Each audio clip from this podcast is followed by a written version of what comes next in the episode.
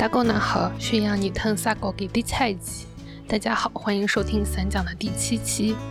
前面有一点点内容的话，是我在咖啡店里面的小猫，它对这个话筒非常的好奇，现在正在面对着小猫录这期节目。而且今天重庆的天气非常的好，所以非常的舒服。现在是二零二三年的三月三十号下午两点十二分。在一家咖啡店的院子里面，居民楼的咖啡厅的一楼，所以就有一个小院子，一边撸猫一边来和大家散讲，感觉这个设定不能更美好了吧？经过了上周的肠胃炎之后，这周我终于康复啦，所以就找了一个教练带我练车，今天练了第三次了，就在重庆非常非常复杂的路上开来开去，还上了山，心情很好。好，说到开车的话，其实这是我大概九年以后第一次开车。我是刚刚上大学的时候就学了车，那个时候学校门口就有学的地方。大一吧，可能刚开学不久就报名了，后来大一就拿到了驾照。现在回想的话，觉得大一的时候真的胆子好大呀！就寒暑假的时候的话，家里有一辆几乎要报废的小车车，然后爸妈就会让我开。所以我就开着那个小车车，载着朋友在我们市里面乱跑。然后我们那个市的话，就属于大家开车非常的不遵守交通规则，两个道可以开出三个道的那种，也还是挺需要一些临场反应的吧。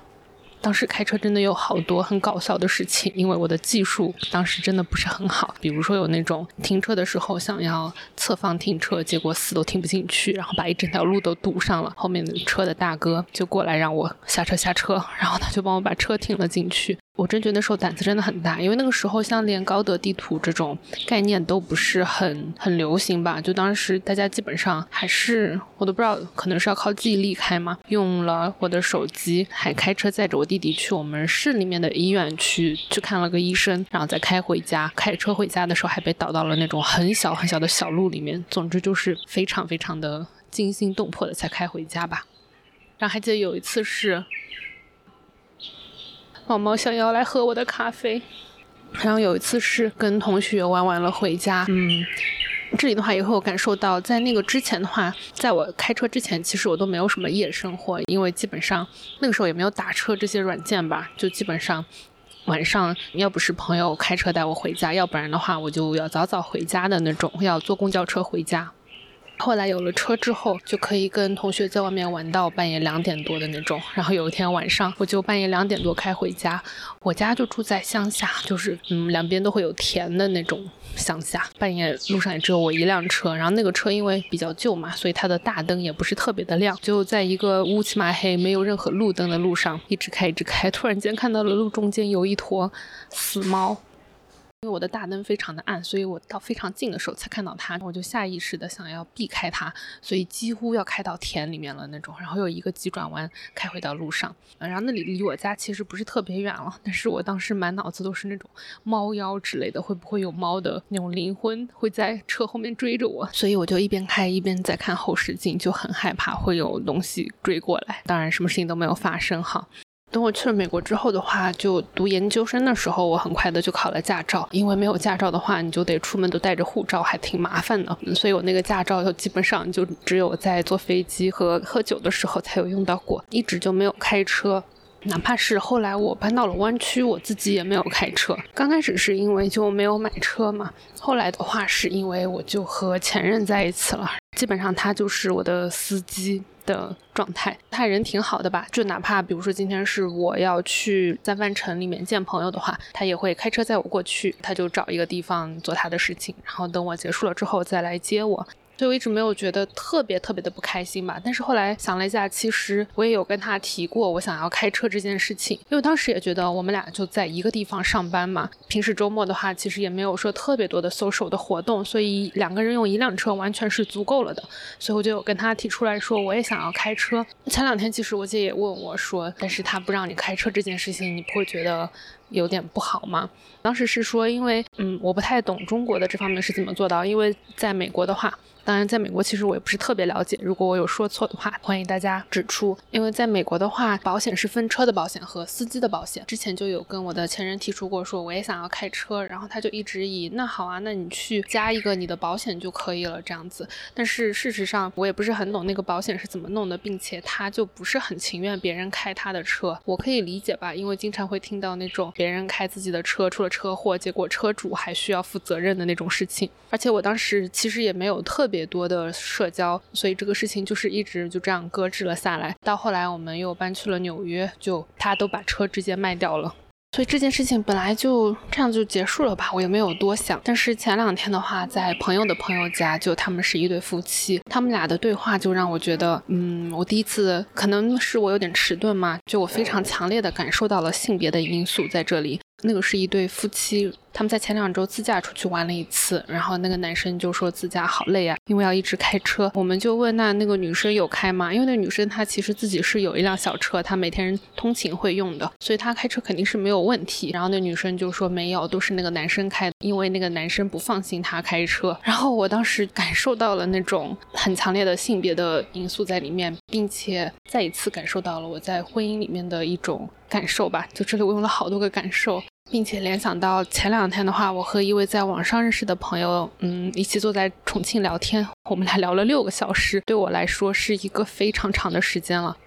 其中的话，我们也提到了关于男性对于女性的照顾这个话题。就那位朋友提到，他有一。一对嗯也是情侣的朋友，然后那男生就会说，以后结婚生孩子以后的话，那个女生可以工作也可以不工作。那个男生是带着一种我要照顾你的心情在说这件事情，然后那男生就会说我可以养你，但是男生可能没有意识到这个养到底代表着什么，他们可能觉得是只要给你一口饭吃，你就是就是养着你了，就可能说没有任何的娱乐呀，或者是任何的消费的需求啊之类的。我想到，我跟我的前任其实也会有过类似的对话。就我从最开始，我就非常严肃的、非常直接的表达说，我是不可能做家庭主妇的。在这里，我不想讨论家庭主妇到底好不好，但只是说，对于我的性格以及我的整个成长背景的话，我是无法接受做家庭主妇这件事情。所以他就会说，那好啊，就比如说可以给你投资开个咖啡店啊，或者是你想要做点自己的事情都可以。就会觉得说我的工作是什么，其实并不重要，就是有一种像看着小猫一样，就是啊，那你今天就玩玩就好了，你只要开心，我可以给你一点钱，就做点自己的事情。包括在买车方面的话。因为现在看到，基本上很多家庭都会有两辆车吧。但是就像那个朋友的朋友他们家一样，很多女生都会买很小的一辆小小的车。特别是现在国内的电车真的好发达。如果大家没有看到国内的话，真的是上一次回来好多牌子都没有见过，这一次都已经开到商场里的那种，会有很多这种小小的小车。但是南方的话就还是买大车。包括二零二一年我们回国的时候，当时他去买了车，就买了一辆很大的车。但是家里人就会说，等你回来的话，我们就给你买一辆，比如说特斯。拉买一辆小小的车就可以用了，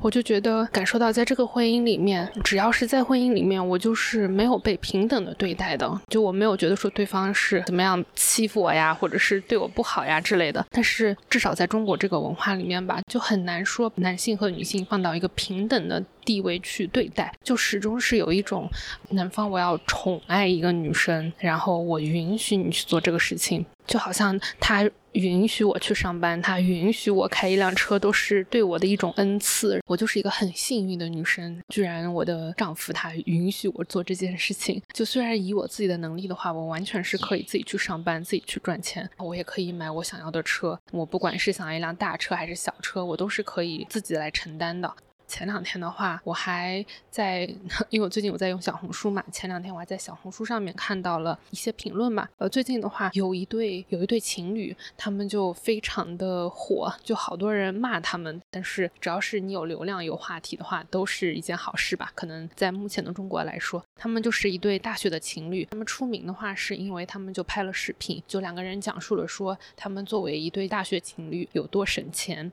但是他们俩的状态就看着，至少在那个视频里面看着，让人觉得就不像是那种十八九岁的大学生的状态，反倒是像那种三四十岁已经被房贷压垮了的中年夫妻。啊，这里我也是三十岁的人，我没有说三四十岁的人有不好的任何成分，但是就是感觉他们的那个精神状态就是完全不像那种青春朝气的，并且在他们的讲述里面的话，因为还是大学生嘛，所以还是家里的人会给生活费这样。然后那个女生的生活费一个月有一千五，那个男生家家里只给了五百，结果他们俩就把钱放到一起用，并且后来有个账号去采访了他们，然后他们也做了很多的解释，我没有具体的看哈，大概就是解释说那个男方说我都允许这个女生去补牙了，我都允许这个女生去学某项技能了，我都允许这个女生去嗯花钱报名参加什么东西了，我就看到有评论就说为什么这个事情都是好像是男方允许他去做了这件事情，然后女生也被洗脑到觉得哇对我的男朋友对我真好，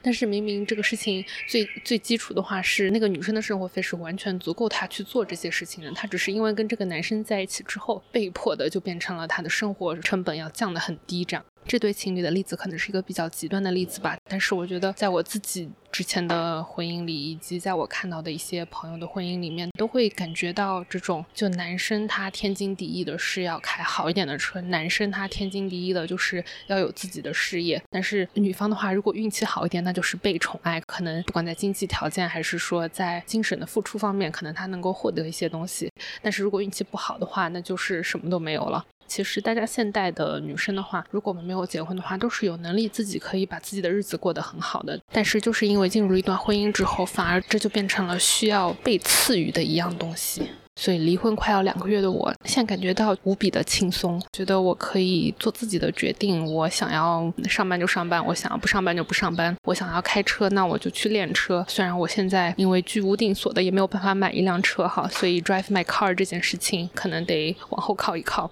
你就说的土一点，我会更加感觉到我是我自己生活的主人，没有人可以说来我允许你做这个事情，只要我允许我做这个事情，那我就可以做。那当然，其实如果是在一段比较好的亲密关系里面的话，双方都是给对方足够的尊重，把对方当做一个平等的人，嗯，就不会有这种状况吧。但我觉得可能就这样的情况比较少吧。我觉得也是属于在我自己没有足够的意识之前，我觉得这件事情可能也挺难避免的。呃，因为我们从小到大看到的都是这样子的模板，就会觉得好像这样也 OK。说来有点惭愧的话，就是我爸妈完全不是这样，因为我妈妈就是一个非常强势、非常厉害的女性。因为他们俩是分开来做生意的，所以我们家就很早就有了两辆车。应该是我爸爸先买了一辆，之后的话，我妈妈就马上很快也买了一辆。但是，一家人出门，在我们家就很少很少有一家人出门的情况，也基本上是我爸爸会开车。总之，非常的奇怪吧。本来我也是做个散讲好，所以我讲不出来一个什么结论。总之呢，我就是很开心，我终于练车啦。希望有一天可以拥有一辆自己的车，那我们就可以 drive my car，be the driver of my own life。是不是有点俗气？好，那就这样，我要坐在这个咖啡店里面做一点事情啦，拜拜。